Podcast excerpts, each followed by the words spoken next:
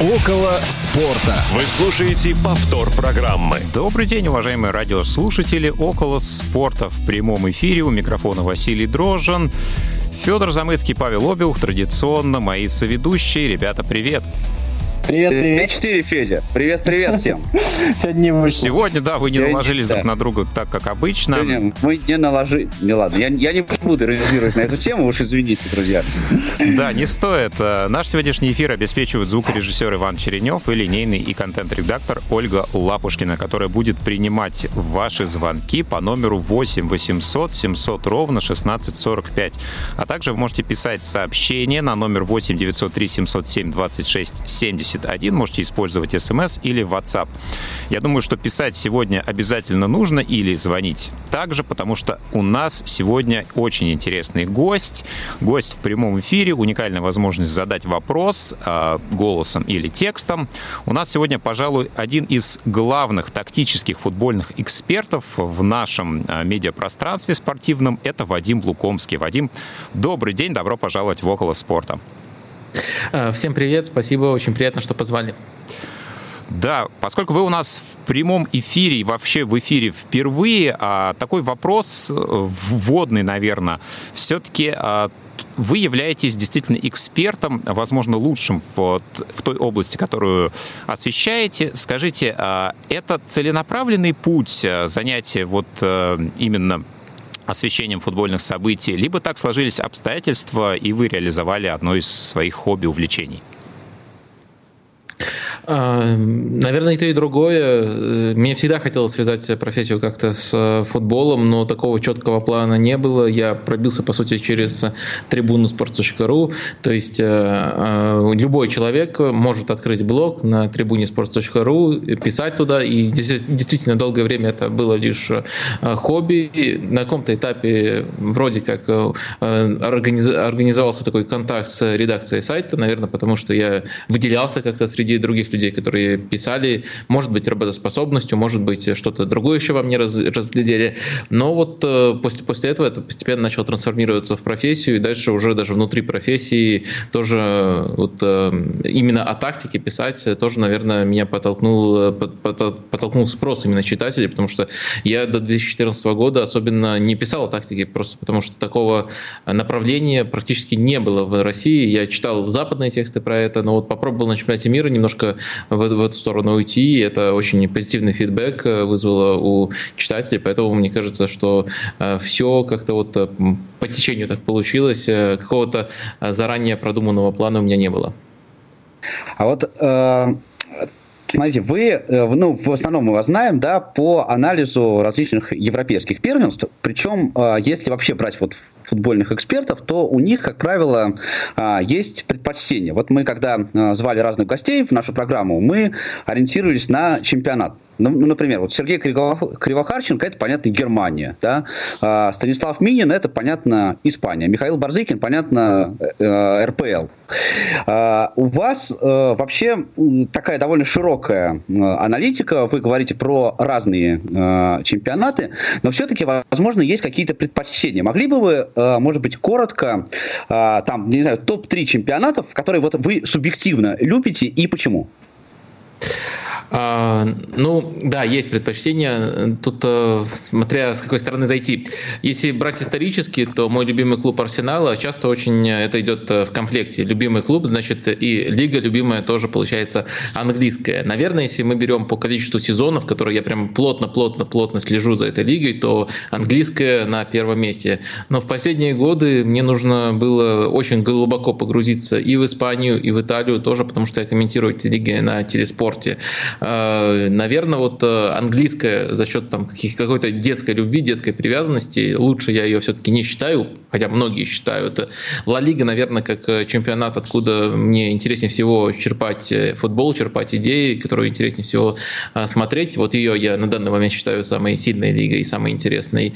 И третья, хотя вот я комментирую не Бундеслигу, а серию А, мне все-таки Бундеслига больше нравится. Там вот если чисто расслабиться, наверное, самый красивый, зрелищный интересный футбол.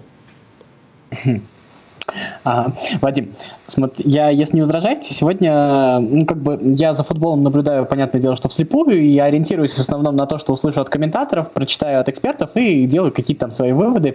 В том числе э, у меня есть, наверное, какие-то представления о тактике, о позициях футболистов, еще о чем-то. И э, я вот э, хотел бы немножечко, э, ориентируясь там на свои представления, попытаться э, как бы сказать пару своих наблюдений, а вы, чтобы меня там либо опровергли, либо подтвердили. Мне просто интересно, как вот на, на этом фоне вообще, насколько я правильно все это понимаю. Вот. Ну и вот на каком-то таком тактическом примере из последнего, это вот матч Ювентуса-Аталанта, а, там была какая-то совершенно выдающаяся история, а, когда Аталанта перед голом, перед первым голом владела мячом 8 минут 11 секунд. Я вообще не знаю, было ли такое когда-то в истории, ну, наверное, было. Вот, но я вот когда смотрю на это, на все, у меня возникает один очень простой вопрос.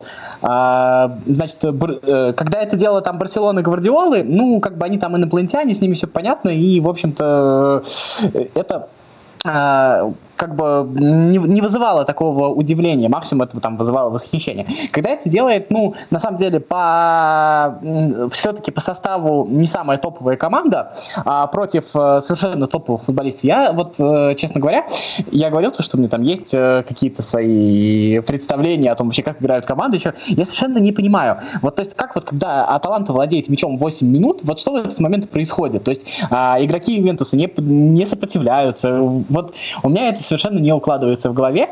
И как такое вообще могло быть? Я так понимаю, что Гасперини не молодой тренер. А, как вообще его футбольный мир э, проворонил, так скажем, э, столько лет? Получается, просто а, такое построить, наверное, это немножко выделяющаяся история из всего за последнее время. Да, давайте по порядку разбираться. Во-первых, вот эти 8 с лишним минут, которые владела Таланта, тут, с одной стороны, это, не, с любой стороны, это, конечно, мега достижение, это впечатляет, но немножко там все-таки люди, которые это считали, щетерили, потому что так владение обычно не считают. Там мяч э, уходил за боковую, там мяч э, стандартно назначались, то есть это, по сути, не было непрерывным владением, потому что если бы 8 минут непрерывного владения было у Таланта, то это и Барселона рядом не стояла бы, я прямо уверен, ни у одной команды э, точно не было в истории вот такого отрезка. Но может быть только когда уже в конце э, обе команды согласны на какой-то результат, и одна просто пасует между центральными защитниками. А вот когда 0-0 и нужно взламывать соперника, ни одна команда так много не держала, так что вот одно такое небольшое э, дополнение будет. Конечно, это дико впечатляет. Что касается Ювентуса, то действительно есть такая проблема у них. Они не прессинговали на этом этапе матча. Вообще им тяжело сейчас прессинговать на стабильной основе. А, вынужден Сари немножко подстраивать свои традиционные методы под игроков, которые у него есть в наличии, поэтому Ювентус в этот отрезок э, держал дисциплинированно оборонительную схему, 4-4-2 располагались, это тоже не совсем э, любимая концепция Маурицио Сари, но он вынужден подстраиваться, Роналду и Дебал оставались выше, восьмерка футболистов оборонялась, но восьмером тяжело, к сожалению, э, запрессинговать соперника прямо так, чтобы у него э, не было возможности вот 8 минут э, катать мяч у чужой штрафной, причем Аталанта владела достаточно высоко мячом в это время. Так что это действительно уникально, это действительно подчеркивает и крутость Аталанты, и проблемы Ювентуса. Что касается Гасперини, я бы не сказал, что его прямо-таки прозевали. Безусловно, Аталанта — это его самый интересный проект, потому что тут э, а, все сочетается, ему максимально доверяют строить э, ту команду, э, которую он хочет строить, и Академия очень сильная, его таланты, и Гасперини, наверное, подошел на такой оптимальной стадии эволюции для себя э, к, к этому отрезку. Но на самом деле, если мы проанализируем его карьеру, у него была очень сильная работа в Джено, вот еще его первый, по сути, приход в Джену, это одна из его первых тренерских команд. И когда вот они с Жозе Маурини пересекались, Жозе Маурини говорил, что в тактическом плане это его самый сильный оппонент. Тот Мауриньо тогда был прямо супер топ-тренером, он э, в Интере тогда выигрывал требл, и вот из тех оппонентов, которые у него были там по, по серии А, может быть, он вообще за карьеру имел в виду, он выделял именно Гасперини, так что такие отдельные ценители уже тогда могли заприметить э, то, насколько интересный команды строит Гасперини, но вот сейчас, когда у него есть не только этот базис, но и доверие тренера, и доверие руководства, сейчас у него абсолютно все сошлось, и за этим действительно приятно наблюдать, но плюс еще между этим уместился опыт в Интере, то есть формально в большой клуб его позвали, только, если я не ошибаюсь, после шести матчей выгнали, но это, опять же, не его провал, а просто нехватка доверия э, в такого тренера. Я хотел немножко в сторону комментирования порассуждать, а, поскольку у нас на Радио ВОЗ есть трансляции. А, специфика в том, что это тифло-комментарий, это комментарий, который лишен пространных и отвлеченных рассуждений, а здесь сугубо то, что происходит на поле. Вот, а, Вадим, у вас был опыт работы комментатором, экспертом, да, возможно, сейчас э, продолжается. А, сейчас, как мне кажется, у нас в комментаторском э, цехе возникло смешение вот этих двух функций комментатора и аналитика. И комментатор, допустим, человек, который один а, комментирует происходящее на поле, а, он в том числе очень много говорит э, каких-то вещей, которые на поле не происходят. Он может э, оперировать статистикой, рассказывать различные истории об игроках, э, рассказывать про схемы, тактики и так далее. Ну, вот классическая школа, да, тифло, э, радиокомментария, да, она немножко другая.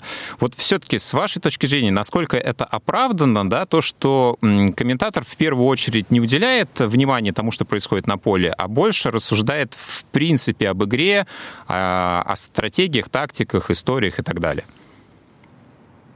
Мне кажется, это неоправданно. Мне намного ближе э, британская манера, которая в свою очередь получается ближе к тому вот радиокомментарию, э, о котором вы упомянули, где действительно комментатор должен просто продавать то, что происходит э, на поле, то есть действительно красочно описывать, создавать такую атмосферу шоу. И в Британии это получается, у нас это даже не пытаются делать.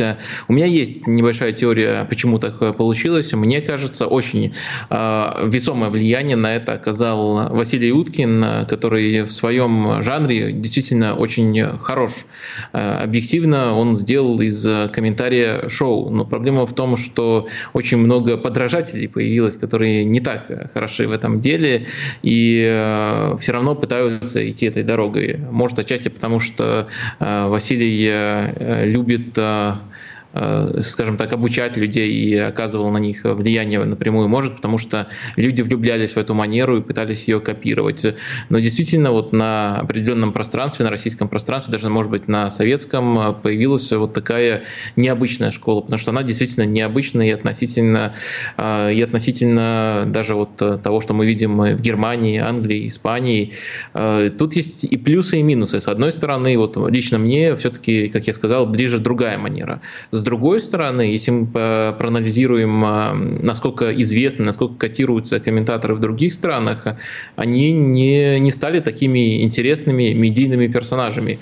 В России, хорошо это или плохо, но они стали. Тот же Черданцев а, стал и давно выбрался, тот же Губерния, пускай он не футбольный комментатор, и даже комментаторы, которые не стали такими медийными звездами, все равно их знают, у них есть у, у них даже, вот что, что важно, что, что тоже отличительная черта, часто спрашивают э, их э, мнение по тем или иным вопросам, по их лигам и так далее. Опять же, такое очень редко случается на Западе, там комментатор это более узкая профессия, э, человек, который действительно продает, э, действительно качественно продает то, что происходит на поле.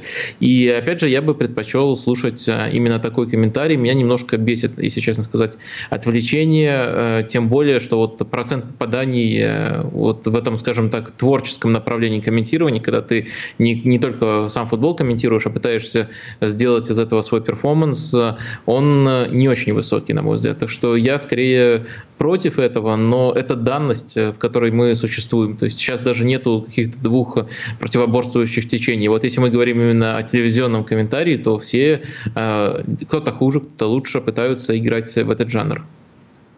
Вы не представляете, Вадим, как это бесит нас. А, Меня нет. Но да, а вот меня как раз, ну ладно, это отдельная тема для разговора, я предлагаю ее не углублять, но то, то что вы сказали, я вообще не слежу за э, серией А, совершенно не люблю итальянский футбол, но вот после того, что вы сказали, прямо клятвенно обещаю, что э, буду смотреть следующий матч с вашим, э, с, ва- с вашим комментарием.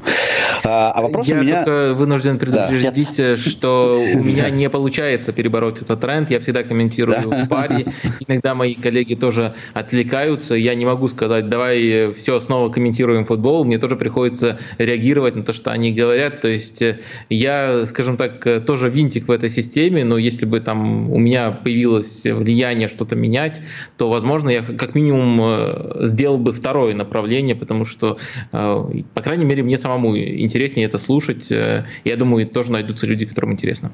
Да, ну, знаете, это не в качестве предложения, это просто я, ну, так сказать, в качестве вот, э, рассказать и поддержать эту тему. У нас был такой опыт с Дмитрием Деруцом, с которым мы дружим э, очень хорошо, э, когда я ему просто писал смс -ки. «Э, Дима, ты отвлекаешься. Вот, но это так. Э, а вопрос у меня будет про другое. Э, в, вашем подкасте, который вы делаете с Игорем Порошиным, вы очень часто пропагандируете такую мысль, а, ну, как я ее понимаю, да, что зрелищность футбола важнее результата. А, то есть, что вот э, футбол должен быть в первую, в первую очередь зрелищный. Вот у меня здесь прям противоречие. А, потому что, несмотря ни на что, так или иначе, а, любой клуб, он все-таки хочет. Хочет занимать высшие места, хочет попадать в Европубки, хочет и там получать высшие места, а, хочет зарабатывать деньги и так далее и тому подобное. И, и с одной стороны, с одной стороны, да, мы же вот как болельщики тоже хотим, чтобы наша команда побеждала. Естественно, конечно, интересно смотреть, как твоя команда несется вперед, как они играют в красивую тактику, там маленький пас, выходит выходит из обороны, вся, вся эта история, это прям, когда постоянно происходит действие. Но, с другой стороны, мы все-таки хотим, э, хотим результата. И вот вопрос мой такой. Вот если рассматривать вот с этой вашей позиции, ну, опять же, с вашей, как я ее понимаю, да, э, и если команда э, все-таки э, хочет побеж, побеждать, да, и она э, э, встает в автобус, мы можем про эту команду говорить, что эта команда это не футбол, это просто вот они там встали, или у них бей-беги, или у них там длинные запросы и э, забросы, и э, вот эта команда играет в неинтересный футбол, эта команда недостойна того, чтобы побеждать, у этой команды, ну, фактически нет никакого, э, никакого будущего, потому что зрелищность на первом плане. Или все-таки цель оправдывает средства. А, так, ну тут тоже очень много интересных вопросов прозвучало. Мне кажется, что если команда играет в автобус, но делает это хорошо, почему бы не хвалить? Ее нужно хвалить. У меня нет никаких предрассудков. Главное, чтобы команда сыграла хорошо. Что для меня хорошо? Это контроль матча. Э, отражением контроля может быть э, большее количество моментов, э, чем у соперника. То есть, если команда сыграла в автобус, но при этом не дала ничего создать сопернику и в контратаках создала свои моменты, это здорово. Конечно, есть еще побочный вопрос, э, как эта команда будет решать вопросы свои в других матчах, где нельзя сыграть в автобус, а если это большая команда, которая хочет побеждать в чемпионатах, то у нее такие матчи будут, просто потому что есть совсем маленькие команды, которые против всех закрываются. Э, эти вопросы тоже нужно решать, но э, в целом в отдельном матче я ничего против автобуса не имею. Мне главное, чтобы люди не путали, когда вот команда, грубо говоря, паркуется, ее 10 раз выручает вратарь, а все потом пытаются говорить, «А, айда молодцы, айда, айда хорошо подстроились под соперника. Нет, они, они очень плохо сыграли, но 10 раз их выручил вратарь. То есть мне важно, чтобы такие аномалии не путались с действительно хорошей игрой э, от обороны. Против действительно хорошей игры от обороны я, э, я ничего на самом деле против не имею. А что касается вот этой стиль, результат, э, желание побеждать, тоже я не совсем согласен, что это должно быть взаимоисключительно исключающим. А, мне кажется, это одно идет примерно сразу за другим. То есть, когда у тебя есть четкая философия, когда у тебя есть а, постоянное качество игры, тебе победы постепенно придут. Если команде на какой-то дистанции повезло, футбол это все-таки спорт низкой результативности, поэтому даже согласно теории вероятности, тут э, будет очень много определять везение. То есть если тебе на какой-то короткой дистанции повезло, тогда я просто не хочу придумывать какие-то альтернативные причины. я могу сказать, что команде повезло. Но в целом на долгой дистанции, мне кажется, качество игры, качество футбола, оно только сочетается с красивым стилем, они, они исключают одно другое. А, я продолжу все-таки разбираться, понимаю я что-нибудь или не понимаю. А, вот сейчас появился слух про Дэна Ловрена в «Зените». И как бы я не с той точки зрения, состоится, не состоится этот трансфер. Мне кажется, что вот если представить, что этот трансфер действительно будет, а, мне кажется, он достаточно странно, потому что я когда смотрел «Зенит» в последней Лиге Чемпионов, мне кажется, достаточно проблемные истории для «Зенита» были и Ракитский с Ивановичем в том смысле, что они у них есть сильные качества, количество, но они совершенно, мне кажется, очень большое количество, э, очень много чего проиграли на скорости. То есть они не успевали, либо в силу возраста, либо в своих физических качествах. Не знаю, Ракитский, наверное, не такой старый еще футболист. Вот. И сейчас, когда я слышу про Ловрена, мне достаточно странно, потому что, ну, насколько я понимаю, Ловрен тоже не самый быстрый футболист на свете. Во-вторых, он тоже не самый молодой футболист на свете. И вот в этом смысле мне, когда «Зенит» покупал Маману, а, мне этот трансфер был понятен. Там не получилось еще что-то, но мне казалось, что он достаточно логичен. Вот. И мне кажется, что вот учитывая там последние проблемы в последней Лиге Чемпионов, э, ну это как, какой-то вектор э, смотрения не туда, э, продолжение того же самого, то, что есть, как считаете? Да, я полностью согласен, что одна из проблем э, «Зенита», в том числе в европейских матчах, это очень медленные центральные защитники, и в том числе поэтому, мне кажется, Симак иногда перестраивался на тройку центральных защитников именно в европейских матчах. В чемпионате России, по-моему, только однажды он это сделал за сезон. А что касается Ловрена, то у меня неоднозначное отношение. Мне не хочется вот присоединяться к коллективному гноблению, а над ним принято смеяться, то есть он сам э, якобы считает себя самым лучшим защитником мира, Понятное дело, что он точно не является лучшим защитником мира и даже в тройку лучших э, в Ливерпуле не входит. Но при этом э, это скорее хороший, очень качественный, почти топовый защитник, только с одним э, важнейшим пробелом. Иногда он просто либо теряет концентрацию, либо теряет мотивацию. То есть все качества для того, чтобы играть на стабильном уровне, у него есть, но вот почему-то периодически с ним такое случается. И с одной стороны, попытка попытка вот взять такого футболиста, скажем так, Марио Балатери среди центральных защитников и надеяться, что ты его э, перевоспитаешь, научишь быть другим, это, с одной стороны, интересно. А с другой стороны, это все-таки немножко наивно, как, как, как бы не звучало. Но посмотрим. А мне кажется, возможно, Ловрен как раз-таки даст больше вариантов э, именно для того, чтобы переходить на тройку защитников э, в Еврокубках. А если у «Зенита» будет прямо тройка, то, то все-таки, мне кажется, коллективно это может немножко компенсировать нехватку скорости. А, при этом а, я не уверен, что во всех матчах «Зениту» нужно будет прямо смело играть. Просто когда ты играешь с низкой обороной, скорость уже не становится не настолько а, важной. Так что пока тут очень рано говорить, пока мы не знаем даже группы «Зенита».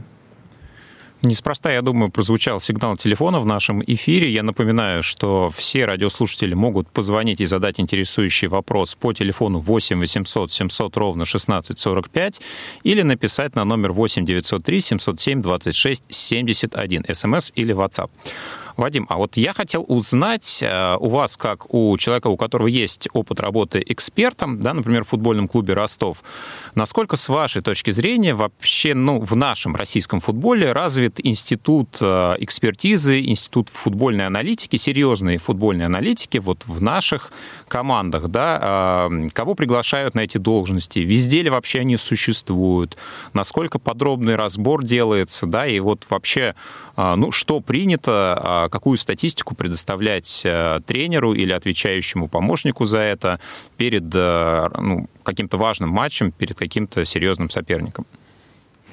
А, я не знаю, а может вот быть э, ответом на ваш вопрос э, тот факт, э, что вот после всего этого опыта Ростов, во-первых, попросил меня, точнее не Ростов, а люди, которые там на тот момент работали, попросил меня никогда не обсуждать это ни с кем, во-первых, во-вторых, называть это там не там, внештатным аналитиком, а просто мы общались, вот просто в такой формулировке делать, ну то есть это, это очень странно, и мне кажется, это хорошо показывает навязывает отношение вообще к этой отрасли.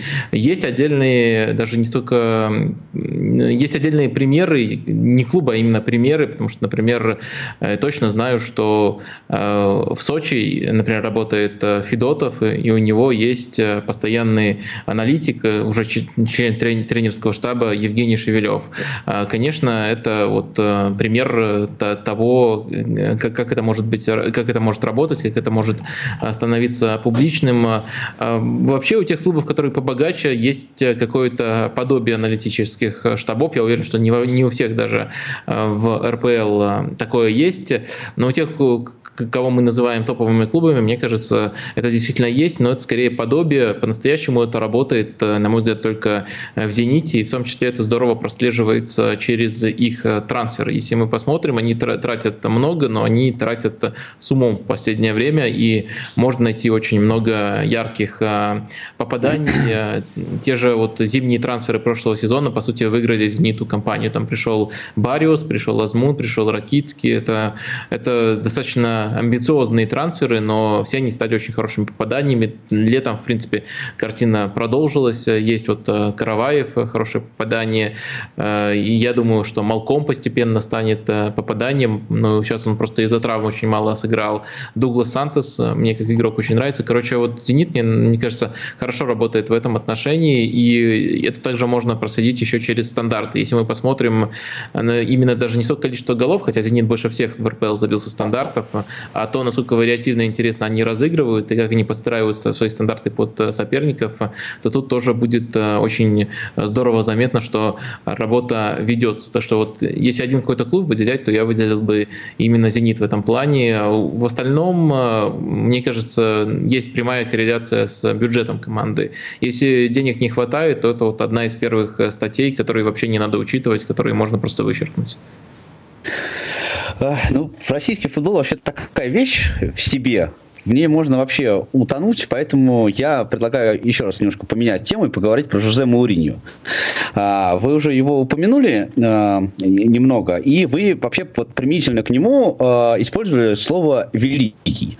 Но у меня вот есть какая мысль, опять же, с моей, так сказать, точки зрения понимания футбола, да, я симпатизирую Манчестер Юнайтед, и после того, как он побывал там, честно говоря, не очень его люблю, потому что он такой, знаете, вот в моих ассоциациях такой змей, да, который вот где-то затаился э, и ждет как пока жертва ошибется, э, для того, чтобы, значит, быстренько прорваться и там гол забить. Вот вчера это э, как раз очень хорошо, кстати, в матче с Арсеналом он э, как, как раз показал. И мне кажется, что вот это его тактика, вот игры без мяча, низкого прессинга, вот эта вся, вся вот эта история, она как раз настолько прагматична, настолько же прям пропорционально неинтересна с точки зрения вот посмотреть, посмотреть на футбол. Вот с вашей точки зрения, действительно Мауриньо является э, великим тренером, да, и, или уже все-таки дедушка не тот?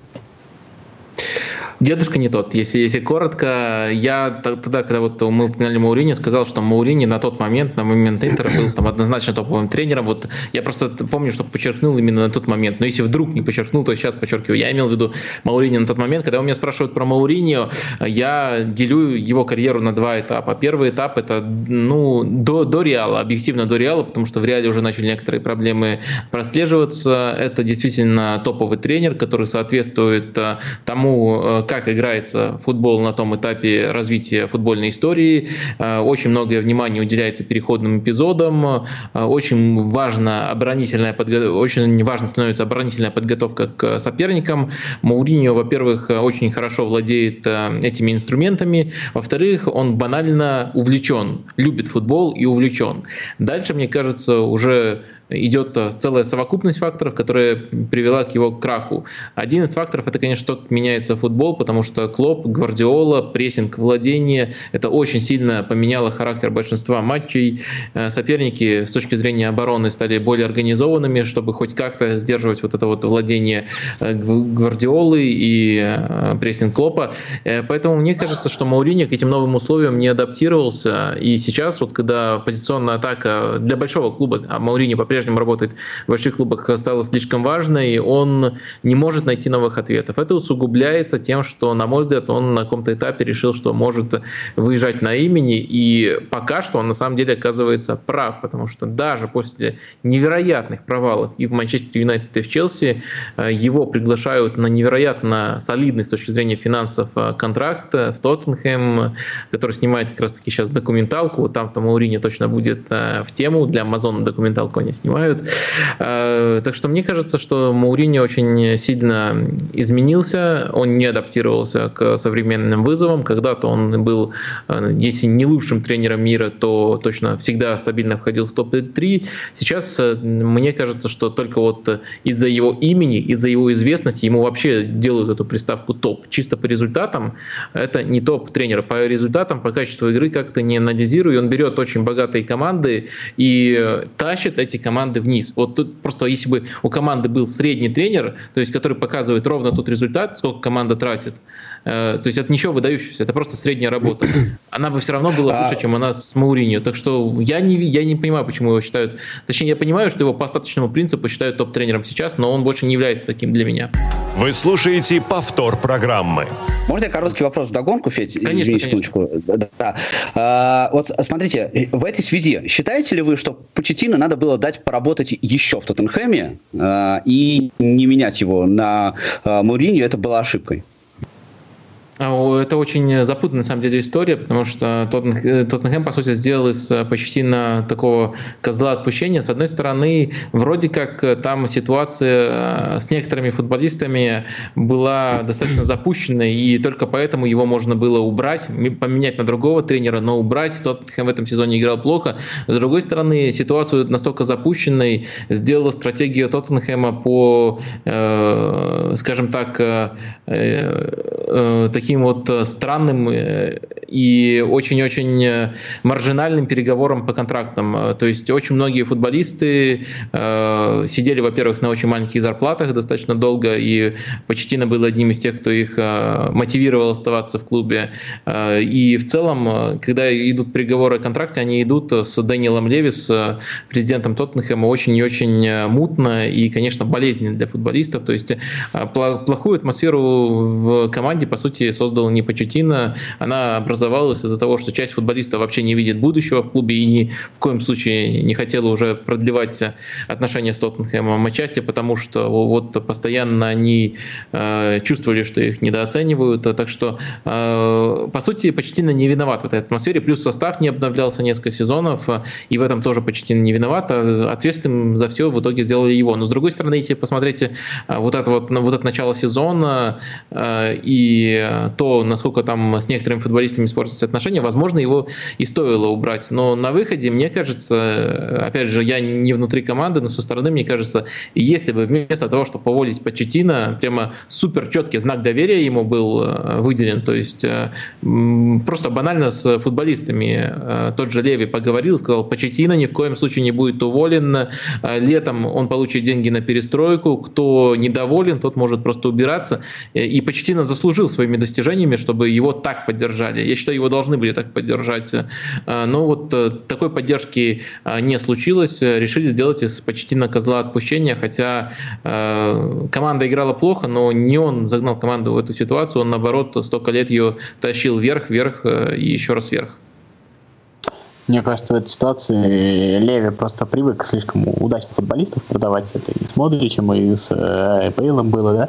А, и вот мне кажется, что ключевая ошибка во всей этой истории, мне кажется, самой токсичной была история, когда Эриксона не отпустили, потому что, ну, судя по всему, не устроили те предложения, которые были. Хотелось еще дороже, Леви уже к этому привык, а дальше уже а, цепная реакция на все на это прошло. Потому что, мне кажется, самой вот большой проблемой в раздевалке как раз была история с Эриксоном, потому что там не отпускают еще что-то, и, соответственно, на остальных остальных футболистов это давит. И ну ладно, у меня вопрос немножко про другое. А, я вот э, сейчас вот говорили про топовых, не про топовых тренеров. Мне вот всегда интересно, интересен тот момент, что а, очень часто люди, особенно которые очень сильно увлекаются тактикой, э, приводят в пример Марсела Бьелса, Гасперини того же. А, Нагельсмана, ну, к нему то, о чем я скажу, возможно, не относится, он еще молодой.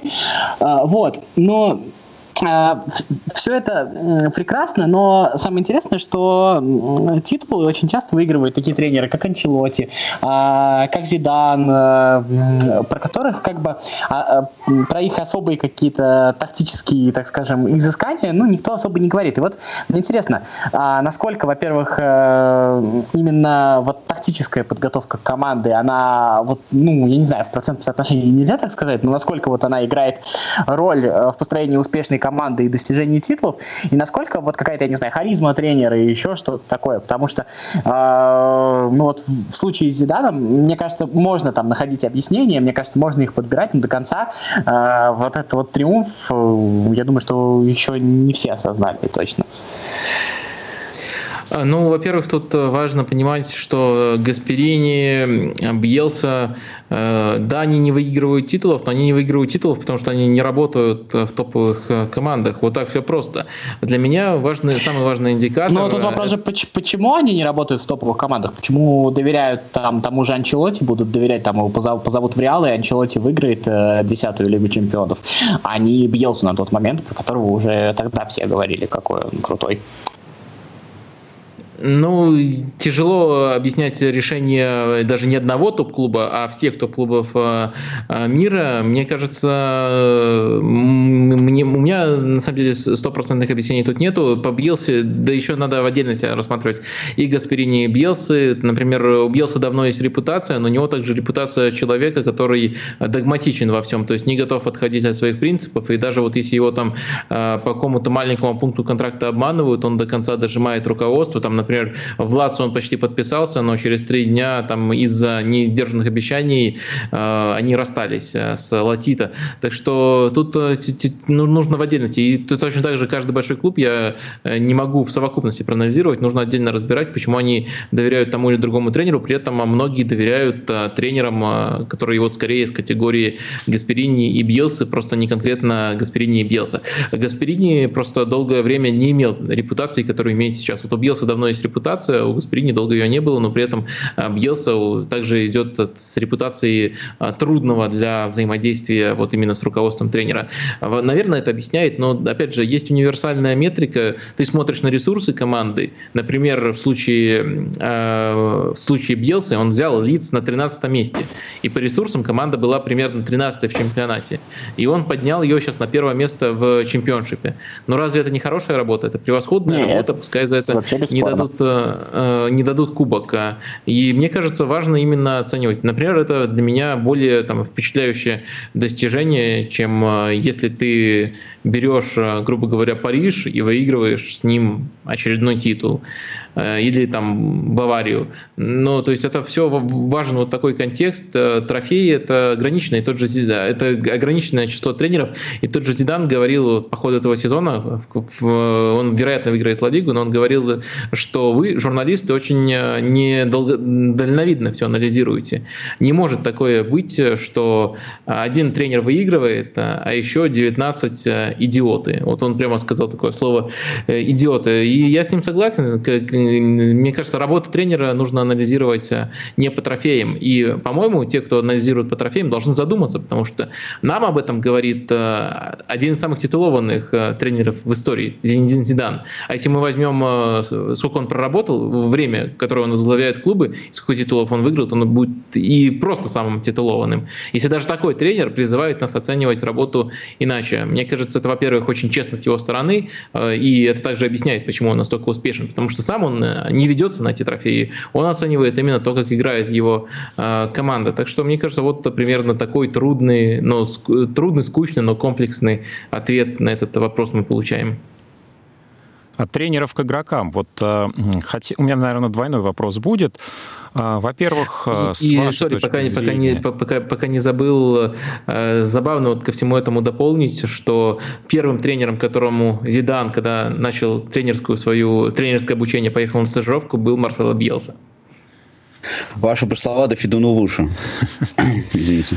Футбольный мир э, полон различных символизмов, но э, вот сейчас у нас заканчивается десятые года, десятилетие под э, знаком Рональда и Месси прошедшее. Да, это два лица нашего футбольного мира этих десяти лет, даже немножко большего периода. А, ну вот двойной вопрос. Первое, ваш любимый игрок, в принципе, да, кто и почему, и есть ли в перспективе человек, который может стать таким лицом футбольного мира вот э, в 20-е годы? Может быть, один, может быть, два, и опять же, почему? А, ну, мой любимый игрок это Денис Берком. Я, наверное, э, все-таки из другого поколения, поэтому не Роналду, не Месси, а именно Берком. Э, детская любовь. Тут нет каких-то трудных объяснений. А, просто, если уже совсем вспоминать конкретный момент, э, даже не впрямую я это увидел, но у него был очень э, классный хитрик Лестеру. Это, по-моему, 97 год. Я увидел это позже, но вот э, увидел, э, влюбился, и он еще играл там где-то 99-й, 2000 год. И вот э, я после этого стал следить и за Арсеналом, и за Деннисом Беркомпом, все глубже погружаться, все сильнее э, влюбляться. Так что вот э, понятное дело, что он был одним из самых, самых э, тонких э, и техничных футболистов в истории. Это способствовало, но на 100% тут тяжело объяснить. Просто с детства мне он очень сильно нравится. А из ныне действующих, и кто может, в принципе, развить свой потенциал до того уровня, на котором сейчас находится Рональдо и Месси? Тяжело будет сказать, э, э, то есть э, понятное дело, что кому-то после эпохи Роналду Месси все равно нужно будет вручать золотые мячи, но тяжело вот сказать, вот игрок будет выигрывать золотые мячи, но достиг ли он той планки, потому что Месси, Роналду это все-таки такая стабильность и столько лет. Конечно, из действующих на роль, вот, скажем так, на, на всю эту совокупность и яркости, и таланта, и стабильности лучше всего вписывается сейчас Килиан Мбаппе. Мне кажется, Именно он выиграет из нынешних молодых суперзвезд наибольшее количество индивидуальных наград. Индивидуальной звездой, мне кажется, следующей индивидуальной звездой станет именно он. Кто любимый мой футболист из действующих? Ну, наверное, это тоже человек, который сильно связан с Арсеналом. И тоже я не считаю, что он прямо лучший в мире, но мне нравится качество, которое он показывает, и то, как он вообще работает на клуб, за который выступает. Сейчас это Ювентус, раньше Арсенал. Это Арон Рэмзи. Mm-hmm. А вот э, если продолжить про Месси, еще один короткий э, mm-hmm. вопрос, да, считаете ли вы, что Месси достиг своего потолка? Ну, в том смысле, что понятно, что в 2022 году вряд ли он уже выиграет чемпионат мира, а, а всего остального, в общем-то, он уже и добился, и класс свой показывает. И ну, вот э, достиг ли он своего потолка, и нужен ли он будет Барселоне э, после того, как он будет сдавать? Потому что рано или поздно это начнется, а сейчас все эти игры, Месси уходит, Месси не уходит, и понятно, что он там останется. А, но а, будет ли он нужен Барселоне потом, и кому он вообще будет нужен а, потом? Или это вот игрок, который добился всего в Барселоне, и в Барселоне он и закончит? Э, потолок Месси это странная штука, потому что Месси может, может быть достиг своего потолка где-то году 2011-2013, но он э, даже чуть-чуть опустившись с этого потолка все равно остается лучшим в мире. Э, то есть это тяжело судить. Месси определенно сильно эволюционировал. То есть когда-то он был более подвижным игроком в плане игры на команду, игры в прессинге и в плане того, как он интерпретировал свою роль на поле, роли. Например, долгое время он был наиболее эффективен как ложная девятка. Э, сейчас Месси — это игрок в первую очередь э, креативный, который больше участвует в продвижении мяча и который в первую очередь создает. Например, э, в этом сезоне у него уже 20 ассистов, то есть еще сезон не закончился, но он уже 20 голевых передач отдал. Это лучший вообще результат за его карьеру. И мне кажется, что это не случайность, что вот один из, в один из последних сезонов он обновил просто потому, что его, скажем, совокупность качеств как футболиста поменялась. И вроде как э, он уже не, ну, он по-прежнему, наверное, лучше, один из лучших, но он вроде уже не на уровне. Если вы действительно помните, как он играл в 2011 и 2013 годах, вот примерно в этот отрезок, э, он, наверное, вроде уже не, не на этом уровне, но с другой стороны, это все равно невероятно высокий уровень, и это совершенно другой игрок, что важно. Он не просто э, стал чуточку хуже, он стал другим и тоже максимально топовым. То есть это интересная штука, и мне кажется, тогда вот перед нами встает вопрос, а почему бы ему еще раз не стать другим, но тоже максимально топовым? Может быть, он карьеру будет заканчивать вообще как опорный полузащитник. Если его будут защищать, там, Это было бы интересно подготовленные люди, и он будет э, эдаким Пирло. Э, да, это, это будет очень интересно, и потенциал у Месси огромный для того, чтобы трансформироваться. Несколько раз за карьеру он уже трансформировался, потому что начинал он вообще таким, э, я не хочу сказать слово стандартным, потому что Месси это что угодно, но не стандартным, но начинал вообще таким резвым живчиком, дриблером. Э, понятное дело, он даже в этом выделялся, и техника у него была просто фантастическая фантастическое, но он был абсолютно другим и несколько раз переродился по ходу карьеры, так что мне кажется, он может еще один раз переродиться, но вот, э, наверное, все-таки э, тот его пик, который я вот сегодня несколько раз вспоминал, это прямо исторического э, масштаба события. Вот на тот уровень еще раз выйти будет тяжело даже ему. Я помню, когда для меня Пирло был богом штрафных ударов, а сейчас, получается, Месси затмил его в этой истории. Вот. А у нас сейчас время к концу подходит. Мне вот э, хотелось бы все-таки вернуться к нашим пенатам. И вот, э, я не знаю, давайте попробуем либо обнадежить, либо разочаровать э, болельщиков российского футбола. И, может быть, э, вот э, с точки зрения, ну, такого, не знаю, тактического гика, так можно сказать, еще что-то. Есть на что вообще? Есть какие-то интересные идеи э, тренерские в российском футболе? Есть вообще на что посмотреть? Быть. Да, есть. Э, мне очень нравится на самом деле, как в этом году играет э, Ростов. Э, они, конечно, стали более раскрытой командой в обе стороны, потому что даже вот когда пришел Карпин изначально, какое-то время он продолжал линию Бердыева и по схемам, и по, скажем так, философии футбола. Сейчас Ростов, конечно, совсем другая команда. Если брать европейский аналог, я бы сравнил их с Ливерпулем. Но, понятное дело, не тем Ливерпулем, который сейчас всех рвет, а Ливерпулем на такой начальной стадии, потому что принципы игры многие очень похожи. Но точно так же, как Ливерпуль в те годы из-за своей излишней смелости в прессинге иногда подставлял свою оборону под невыносимую нагрузку. Вот у Ростова тоже эта черта есть, но на выходе мы получаем достаточно качественный, интересный, зрелищный а, футбол, причем а, получаем его от команды, от которой недавно даже просто вообразить этого не могли, потому что Ростов это вообще был э, таким примером для подражания в плане построения оборонительной игры, в плане построения автобусов, если уже совсем откровенно говорить. А также мне очень интересно, что делает Тедеско в «Спартаке». Я знаю, что есть люди, которые судят только по результатам, я не, не из их числа. Я в каждом матче вижу у Тедеско интересные идеи. Пока что он имеет право, скажем так, от матча к матчу пробовать разные идеи. В следующем году ему нужно, конечно, уже будет определиться и подстраиваться только в, э, в отдельных случаях. Но эти идеи не настолько оригинальные, настолько необычные для чемпионата России, настолько видно в них нестандартное мышление. Например, там вот когда в одном из последних матчей Жиго играл центрального защитника, когда команда обороняется, но опорника, когда команда владеет мячом, и по сути два игрока на этой линии было у Спартака, и это э, пока что выглядело очень сыро, но очень интересно. Остальные тренеры в России так просто не мыслят, э, поэтому мне интересно следить за Спартаком. Э, далее я еще все-таки отмечу ЦСКА, вот сейчас команда жила, был у нее, конечно, кризис, но в целом это команда, которая уже вот все время, которое их тренирует Гончаренко,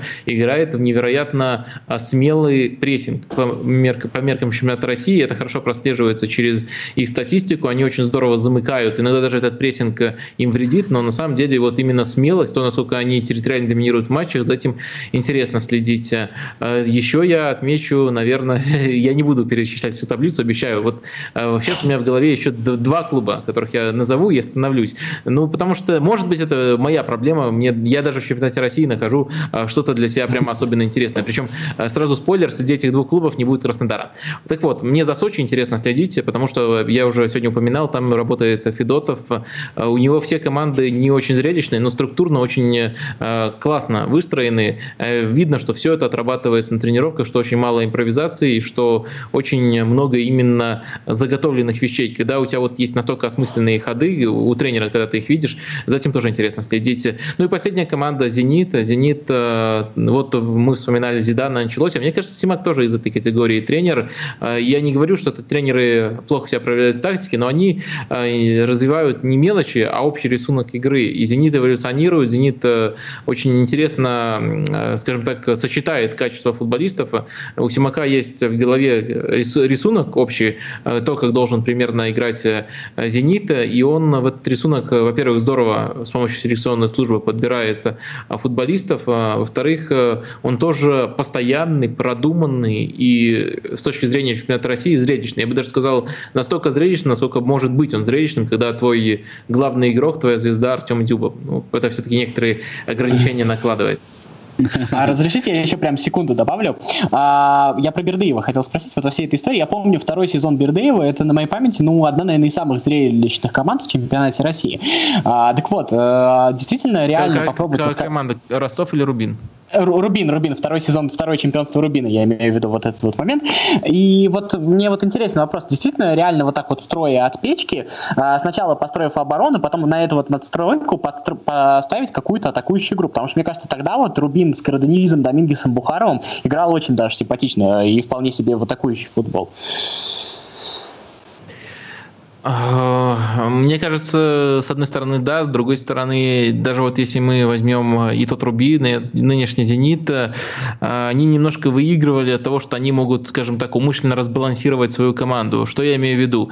А, грубо говоря, если правильно выстроить оборону, в чемпионате России можно обороняться в даже 8 или 7 футболистов, если это хорошо подобранные футболисты, а остальные позиции заполнить яркими атакующими футболистами. То есть, если другая команда, например, Манчестер Сити, Ливерпуль, для того, чтобы доминировать настолько и играть настолько ярко, должна выглядеть цельно во всех стадиях, то в чемпионате России это не всегда, не всегда есть такая необходимость. А мне это кажется... вы имеете в виду, вот как было у Слуцкого в ЦСКА, то есть когда там играли Думбия, Вагнер, вот когда вот это все было, то есть там 6 человек играло сзади, и впереди вот просто на индивидуальном мастерстве, как-то так мне казалось. Ну, Слуцкий все-таки заставлял даже этих футболистов отрабатывать, можно еще э, до более радикальных вещей доводить, например, когда у «Зенита» сейчас на флангах играет э, Малком или Дрюси, там в последних матчах э, уже ромб э, часто возникает, но по ходу сезона были матчи, где там Малком, Дрюси выходили на флангах, часто они очень медленно возвращались в атаку, и это давало Зениту определенные преимущества, что ты вот на такой позиции, вроде как,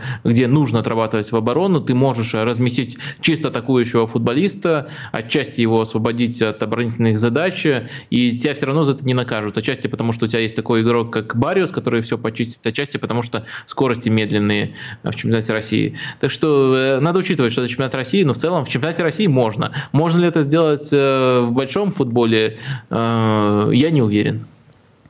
Да, время пролетело незаметно. А, Вадим, спасибо огромное за беседу, за то, что согласились. Особенно спасибо за, за мнение про ТДСК. Я бы прям вот, мы, к сожалению, удаленно, но я бы прям вот очень хотел вам пожать руку за это мнение. Ну, надо пожать руку за то, что пришли к нам, и за это огромное да, спасибо. Это, да, однозначно, да. да я... я надеюсь, то, что мы когда-нибудь повторим. Очень хочется. Да, прям с языка Я снял, буду... Федь. Э, да, будем приглашать еще. Спасибо огромное. Действительно, удачи в том, что вы делаете, и будем рады слышать вас в наших эфирах. Спасибо, Вадим. А, друзья, ну у нас буквально несколько секунд остается. Давайте проанонсируем а, две трансляции, которые будут на Радио ВОЗ на этой неделе. В ближайший четверг а, у нас в 20.30 перенесенный на один день матч между «Локомотивом» и ЦСКА, 29-й тур чемпионата России, 20.30 комментатор Роман Вагин. И в воскресенье 19 июля в 18.30 полуфинал. Паша, внимание. «Зенит», «Спартак».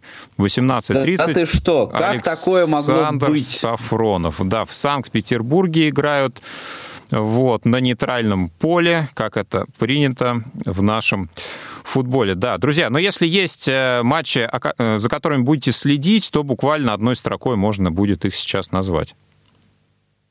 А, там а... будут полуфиналы Кубка Англии. А, там будут играть э, Челси, сейчас, Манчестер Юнайтед, Арсенал и Манчестер Сити, Челси, если я не ошибаюсь. Вот я, наверное, вот за этим еще буду следить.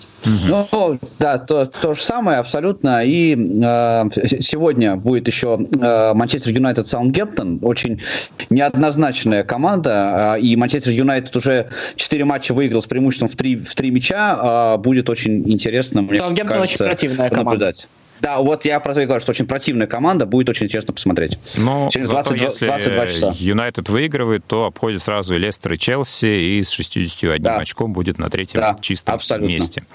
Чего мы ему и желаем очень. А, ну, те, кто болеют за Манчестер Юнайтед, желают победы Манчестер Юнайтед. Те, кто болеют за Саутгемптон, соответственно. Ну что, ребят, спасибо и вам тоже. Напоминаю, что Федор э, Замыцкий, Павел Обиух, Василий Дрожин провели этот эфир для вас. Его помогали обеспечивать звукорежиссер Иван Черенев и э, линейный контент-редактор Ольга Лапушкина. До встречи в следующий понедельник в 14.05. Всем счастливо. Пока. Около спорта.